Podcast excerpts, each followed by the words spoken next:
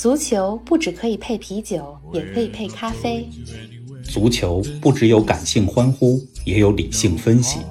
足球不只有皇马、巴萨、梅西、C 罗，也有不为人知但值得歌颂的球队和球员。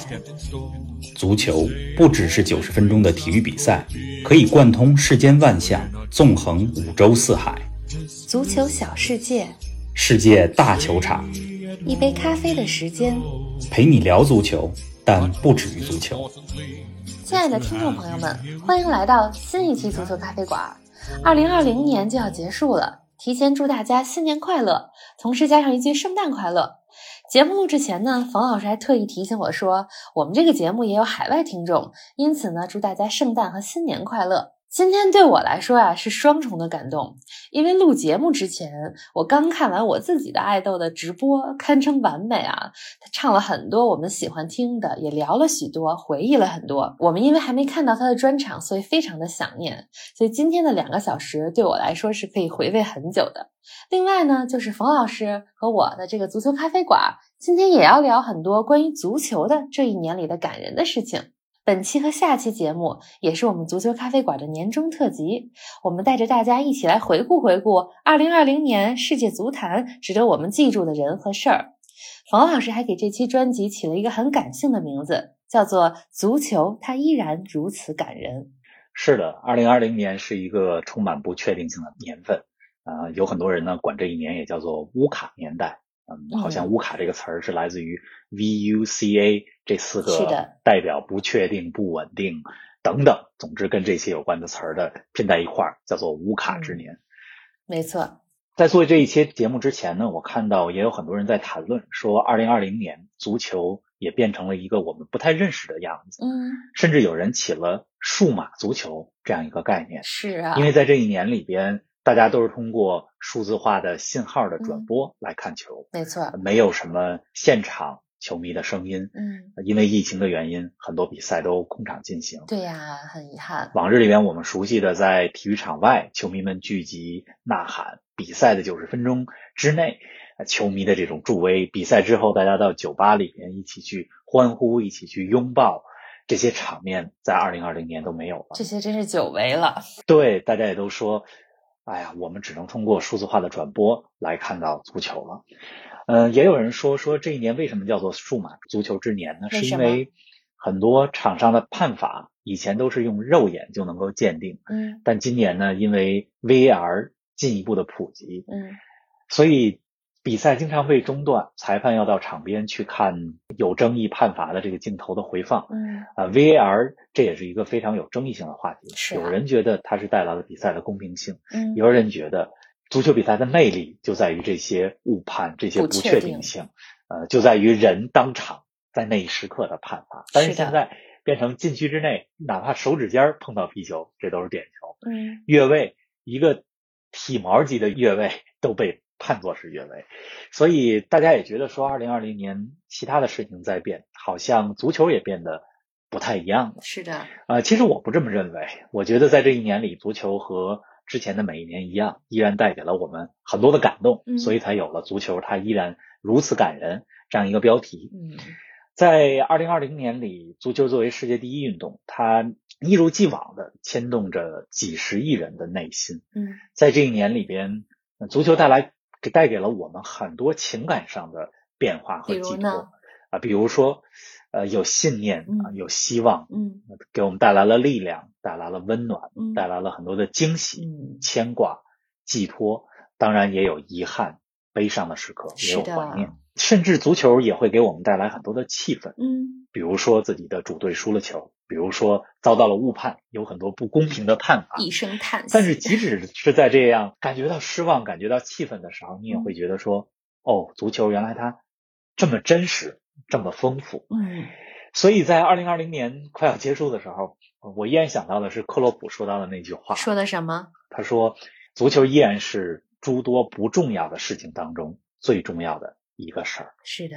嗯，二零二零年本来应该是一个足球大年，嗯，因为这一年有欧洲杯。对呀，这一年的欧洲杯应该在二零二零年的夏天发生，嗯，而且这一年的欧洲杯还挺特殊，嗯，它不是在某一个或某两个国家来举办，嗯，而是整个大欧洲在十几个不同的城市举办的这一届欧洲杯。但是后来的情况大家都知道了，因为疫情的原因，是的，二零二零年的欧洲杯被推迟到二零二一年了。而且在过去的这一年里，整个三月到六月全球疫情最严重的时候，基本上没有什么足球比赛。没错，所以足球大年就变成了一个足球小年。嗯，实际上我们在谈论足球的时候，嗯，我们总会怀念一些年份。说到一九八六年，大家总会想到马拉多纳，是的，和那届墨西哥世界杯，代表性的。说到一九九四年，大家会想到的是罗伯特巴乔在罚失点球之后，伫立在点球点的那个悲伤的背景。说到二零零二年，大家会想到中国队打进了世界杯，是的，塞内加尔创造了黑马的奇迹。嗯，说到了二零一四年，我们会想到德国是如何在巴西他们自己的土地上羞辱了桑巴军团。所以说这期节目的时候，我也是想说，将来大家有一天在回忆二零二零年的时候，嗯，我们会想到什么？有哪些关于二零二零的足球记忆会印刻在我们的记忆当中？嗯，所以这是我想到的这期节目的主题，叫做足球它依然如此感人。对，玲子，我先问你个问题啊。好啊。咱们足球咖啡馆也是在二零二零年诞生的，到目前为止说了五十多期的节目。是的。这一年的世界足坛对你来说比较走心的事儿有哪些呢？嗯，对我来说，我觉得首先是今年疫情造成了这个空场比赛，所以球迷们没办法入场看球。我记得球迷用各种办法给球队助威，而球队呢也用各种办法和球迷来互动，连接在一起。有一张图片让我觉得特别感人，那就是德甲门兴在比赛结束之后，球员们向看台上的纸板人球迷致意谢场。我觉得除了这个感动的瞬间，还有一个让人看着比较心疼的图片，就我记得今年八月的上赛季欧冠淘汰赛中，巴萨二比八不是惨败给拜仁了吗？当时梅西在球场上非常无助的背影，我看了也很心疼。然后就是快到年底的时候，球王马拉多纳离开了我们。虽然我其实更是没有亲眼看到过马拉多纳踢球了，但跟你一起说纪念马拉多纳那期节目的时候，再加上看到我们父辈们这一代球迷对他的集体怀念，让我真的感受到了一位球员给一代甚至几代球迷们带来的力量和寄托。这么一说，我真的觉得二零二零年有很多值得记住的足球故事。方老师，你准备怎么样带大家来回顾这一年的世界足坛呢？我想分成这么几个部分吧。首先带大家来说一说二零二零年我们应该记住的几场比赛。好啊。毕竟足球带给我们再多的情感连接，最根本的来源是足球比赛本身，是这九十分钟。之后呢，我想分成几个不同的主题，嗯，啊，也就是足球在这一年里给我们带来几个不同的情感。嗯，分分类。那来分分类来回顾一下二零二零年的世界足坛，比如说像坚守与信念，嗯，啊，梦想与奇迹，感动与温暖，嗯，遗憾与怀念，嗯，我们分成几个不同的主题词，嗯，关键词，带着大家来回顾回顾即将过去的二零二零。好啊，冯老师你太会起标题了，先来跟我们说说这一年哪些比赛值得我们记住吧。其实在做今天节目之前，我自己也在脑海里过了一下。对呀，啊，从一月到现在，怎么筛选呢？呃、我自己记住的是哪几场比赛。 嗯, 嗯，我首先想跟大家说的是，呃，就在不久之前，我看到一场英超榜首大战，利物浦二比一战胜了托特纳姆热刺。嗯，那场比赛看完了以后，我觉得是二零二零年我看过的最完美的一场比赛。嗯，前两期的节目里边也跟大家说到了，没有一分钟是浪费的，而且是两种完全不同的足球风格。利物浦的攻势足球，再加上热刺非常经典的在穆里尼奥执教之下的防守反击。嗯，那场比赛没有任何一个失败者啊，虽然最后的比分是利物浦二比一战胜了热刺，嗯，但是热刺在比赛的内容上打得非常的丰富。嗯，这是这一年里我自己非常享受，虽然它只是一场普通的英超联赛看得最爽的一场十几轮的呃一场普通的比赛，但是我自己看得我心潮澎湃。之后也写了一篇文章叫做无与伦比的九十分钟。嗯，这场比赛单从比赛内容，作为一个球迷来讲，我觉得没有之一。这是这一年里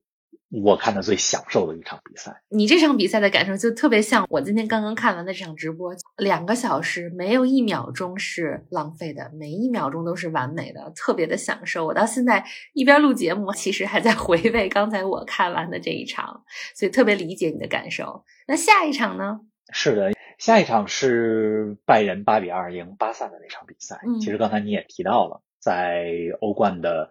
四分之一决赛当中，拜仁八比二可以说是血洗巴萨。嗯，那场比赛是在今年的八月十四号欧冠当中。上个赛季的欧冠其实也挺特殊的，嗯，也是因为疫情的关系，淘汰赛就没打主客场，大家都拉到葡萄牙，对吧、嗯、去打一个小的杯赛。嗯啊，那场比赛真的让我觉得是两种足球风格的，应该说一兴一衰吧。嗯，拜仁谁也没有想到，去年年底换了主教练之后，嗯，他在上个赛季能够夺得三冠王，而且拜仁打出来的那种从对手的禁区那儿就开始高位紧逼，对呀、啊，打出的那种高节奏啊，非常快速、高强度的足球啊，我觉得是今年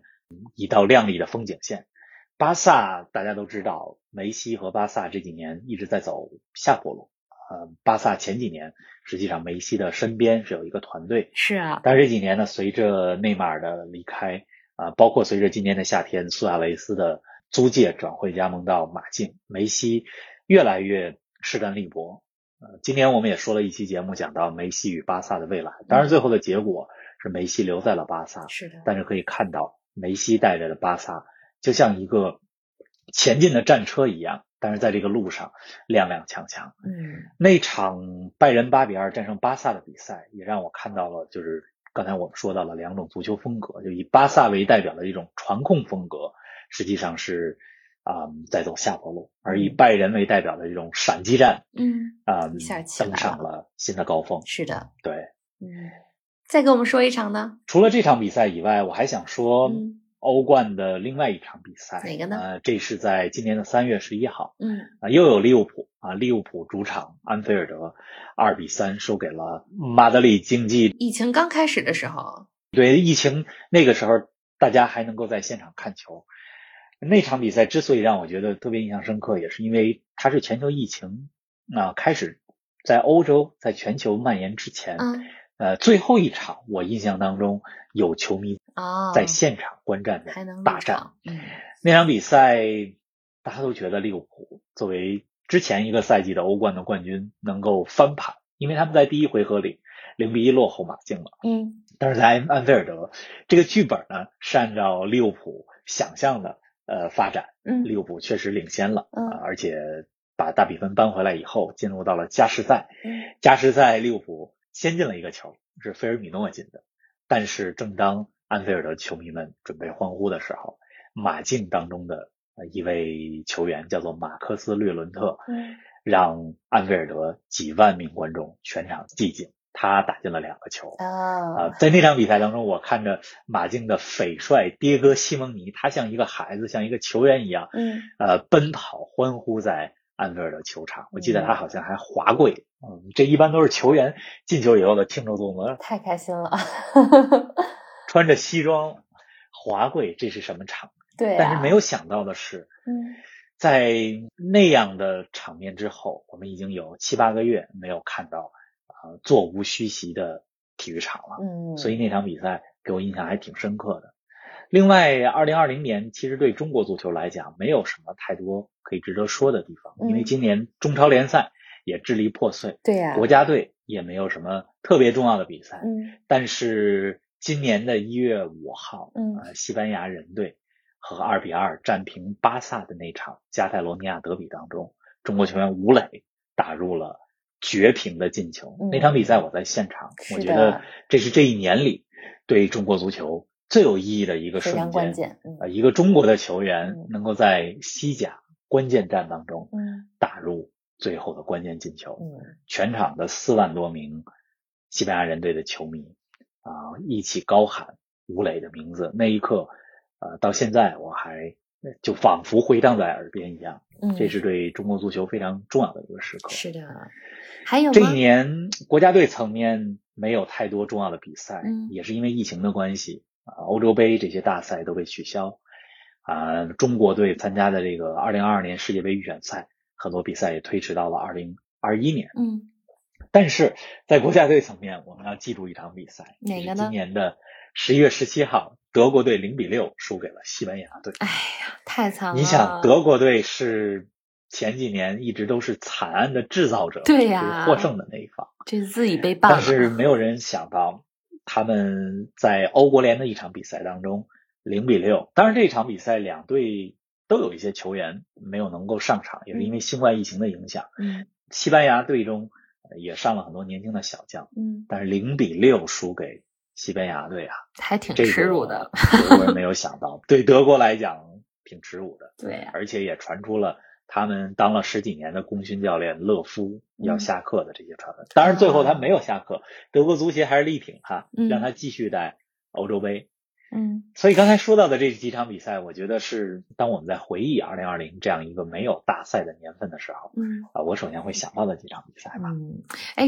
插一句别的啊，像你看球跟我们看演出一样，你最后说到有的时候会有一些传闻，谁要下课啦，哪个球员要换到哪了，但是总是传闻先出来，可能最后证实不是啊。像我们看演出也是有同感，有的时候小道消息出来的，听到消息之后都觉得是真的，最后发现哎不是这样，这个经历感受还挺一样的。对，所以我有的时候其实更希望把精力关注在这个九十分钟的足球比赛。嗯，因为传闻转会包括今天咱们聊到的梅西和巴萨之间的这个纠纷、啊、实际上你会发现今天是一个情况，明天可能是另外一个情况。对，你还不如就等着说最后的情况是什么样子，然后作为球迷现场才是最值得关注的，把我们的精力放在九十分钟的比赛当中。是的，和球员球队的故事上。没错，就是这样的。您正在收听的是足球咖啡馆，一杯咖啡的时间陪你聊足球，但不止于足球。欢迎在各大音频平台关注我们的节目，同时欢迎关注冯老师的足球评论公众号冯球必侃，让我们一起聊球、砍球、追球。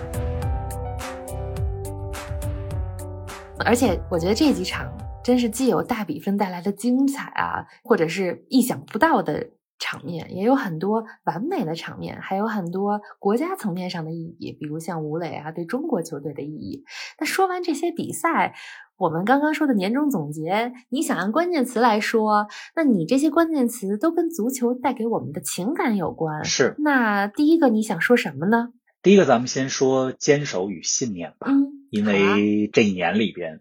嗯，光是我们足球咖啡馆的节目就经常出现这样的标题和内容。是的，等了多少多少年，终于怎么样了？嗯，因为足球和球迷之间的连接，实际上它就像宗教一样，就是一个信念。比如说，我支持一支球队，我就相信它。是的，它总有一天终于能够升级，能够夺冠，能够实现那么多年来一直想实现的成就。嗯、比如说，在这一年里，利物浦时隔三十年。获得了英格兰顶级联赛的冠军。对呀、啊，他们上一次夺冠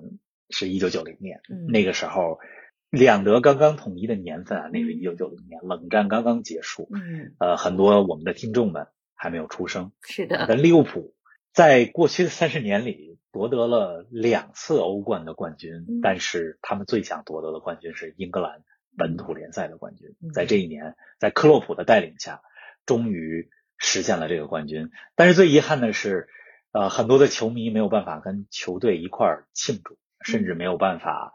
现场见证。因为一般夺了奖杯以后，球队会在一个大巴上，呃，绕着城市来游行，呃，展示奖杯，那样的场面很感人。但是今年没有。但是三十年重夺顶级联赛冠军，对利物浦来讲太重要了。这个结果已经非常好了。嗯，很有意义。另外这一年里边，利兹联这个青年禁卫军隔了十六年以后终于回到了英超的赛场。在这十六年里边，他们经历了俱乐部的濒临破产，把自己的球场埃兰路球场给卖了出去，最后又买了回来，经历了十几任的主帅，呃，四五任老板，终于在今年回到了英超赛场。而且利兹联回到英超以后，呃，上个周末的一场球，英超的红白玫瑰大战，不知道大家看了没有？曼联六比二战胜了利兹联，这一对死敌之间的比赛。但是利兹联这个赛季给大家带来很多的惊喜，他的每一场比赛，你甭管他是输是平还是赢，但是他的这种风格非常的具有观赏性。嗯，都很。另外，对，在这一年里，我们节目里边还说过，苏格兰这可是足球大国，对吧？虽然苏格兰不是一个国家，是啊、但是它是一个单独的球队。苏格兰和英格兰一直是啊、呃、世敌呀、啊，这个死敌，一个世纪甚至穿越了呃一百多年的国家队层面的死敌。嗯，呃，英格兰的足球一直是红红火火，但是苏格兰沉寂了二十年、嗯、都没有能够登上世界大赛的舞台。对啊，终于啊，二十二年之后，终于回到了世界大赛明年的欧洲杯的舞台。嗯，在这一年里边。呃，我觉得还有一个人咱们得说一说，就是莱万多夫斯基。嗯啊，因为他在这一年里边进了非常多的球，嗯啊，让自己成为了世界足坛现在最强的九号，名副其实。拜仁今年的三冠王，德国杯、德甲联赛，嗯，欧冠一九到二零赛季的冠军，嗯啊，最大的功臣实际上就是莱万多夫斯基啊。呃，之前的节目里边跟大家讲过，世界足坛最有名的一个奖项叫做金球奖，嗯，在。二零二零年被取消了，嗯，因为疫情的原因嘛、啊、所以很多大赛都被取消，没有办法评出来谁是最佳球员，嗯啊、呃、但是这个金球奖很多人也在猜想说，如果他没有被取消的话、嗯、可能得奖者就是莱万多夫斯基。是的，他也是现在世界上应该说是摧城拔寨能力最强的前锋吧、嗯、所以经过了很多年，其实很多人都在说莱万往往在大赛当中表现不如在那些普通的比赛当中，就是关键时刻他的制胜能力没有像梅西、C 罗这些获得过无数金球奖的超级巨星们那么强，但是在这一年里，莱万证明了自己是最强的九号。是的，另外在这一年里边，我觉得还有一支球队，之前节目里边我们也简单提过，非常值得称颂，英超的南安普敦队。嗯，他们在一九年年底的时候 零比九 耻辱性的输给了莱斯特城队。嗯，大部分的球队在惨败之后都沉沦，但是他们在惨败之后、嗯、这一年里边反而比之前的年份里表现得更好、嗯、也让我们看到了说，只要一支球队他的信念在，甭管他经历了什么、嗯、他总能够反弹。是的，呃，当然并不是所有的球队都像南安普敦一样能够反弹。嗯、呃，比如说今年我看了一个纪录片叫做 Sunderland Till I Die、嗯、叫做桑德兰矢志不渝、嗯、桑德兰是英格兰东北部的一个城市，嗯，桑德兰俱乐部也是非常有历史的一个足球俱乐部。嗯，啊，这个纪录片看得我非常的心酸。嗯、呃，这支球队从英超降到了第二级别联赛，再降到了第三级别联赛，但是他们的球迷们始终不离不弃，跟随着球队，不知道他们什么时候能够回到英超的赛场。嗯，但是这个故事真的，球迷和球队之间的这个粘性真的太感人了。是的，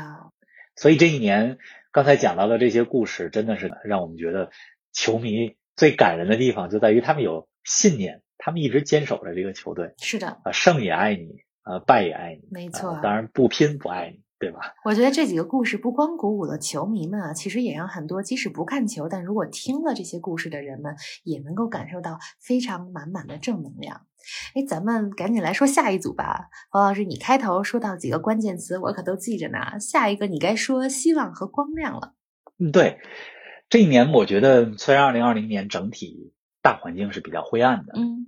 世界足坛也一样，我们一会儿也会说，在这一年我们送走了几位离开球场离开世界的球星和教练，但是这一年我觉得还是有很多啊、呃、光亮和希望的地方、嗯、比如说拉什福德作为一个二十三岁的年轻的队员、嗯、我觉得他是二零二零年最值得称颂的球员、嗯、他不仅在赛场上表现得兢兢业业，而且打进了非常多精彩的进球，而且他的免费午餐计划帮助了应该说几十万英国的儿童啊，在疫情期间免于没有饭吃，嗯，而且他还给英国的首相啊鲍里斯·约翰逊啊来写信，来这个倡议英国的政府说，你们不能因为不上学了就把学校的免费午餐政划计划给停掉。对呀、啊，他利用自己的作为球星的这个身份，来倡议社会力量，包括餐厅给那些英国的贫困儿童去提供免费午餐。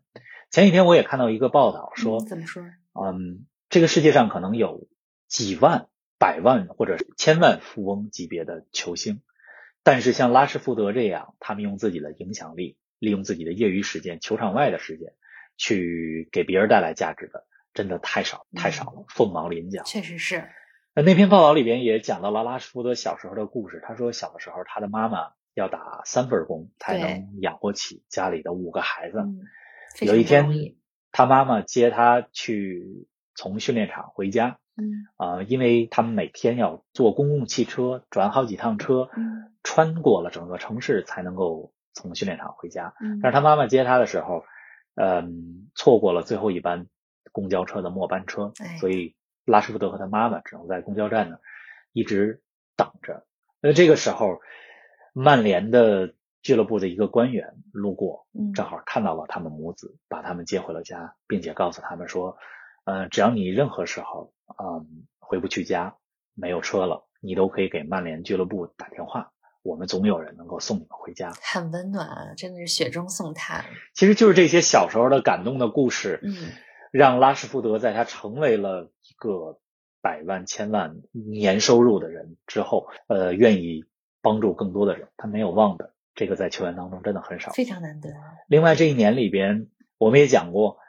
亚特兰大这支来自意大利北部小城贝加莫的这个球队，嗯，他们在欧冠当中进入到了八强，给疫情当中的贝加莫带来了光亮。别忘了，贝加莫这是三月欧洲疫情爆发以后受到最大影响的城市啊。是的，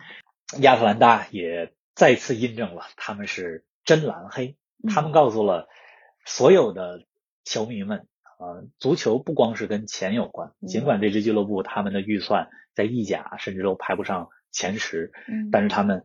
是唯一一支打进欧冠八强的球队。是啊。另外二零二零年给我们带来光亮的还有什么希望呢？还有一些小将们，咱们总讲到自古英雄出少年，是啊，长江后浪推前浪，前浪里边最好别趴在沙滩上对，没有趴在沙滩上这一年光是德甲最年轻进球、嗯、球员的记录就被打破了两次，嗯，先是勒沃库森队的维尔茨，嗯，在今年应该是五六月份的时候，嗯，打破了以十七岁零三十四天打破了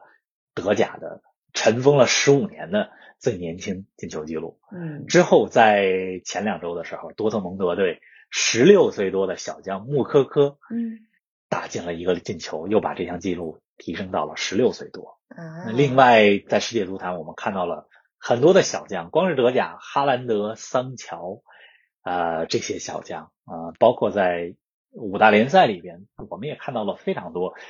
以前都觉得二十岁出头是小将，今年会觉得十六七岁这才是小将。所以，嗯，尽管这一年我们失去了很多退役的啊、呃，离开了这个世界的球星，但是我们又迎来了非常多的后浪啊、呃，我觉得这也是给世界足坛带来了很多的光亮吧。另外这一年，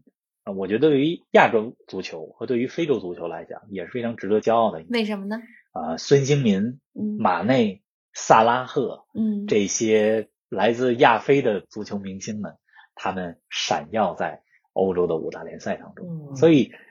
这些东西我觉得都给我们带来了很多的希望吧。没错，有些东西吧，虽说是微光，但是让我们看到的希望却是巨大的。我觉得足球真的是串联了世界上的许许多多啊，有公益，还有城市，还有不同的国家。咱们这一期说的时间差不多了，咱们把足球它依然如此感人这期特辑呢，留一些内容到下一期再给大家继续讲述。王老师，那咱们下一期不见不散。好，我们下一期不见不散。咱们这儿的关键词还有四五个呢，呃，下期接着说。好的。Oh.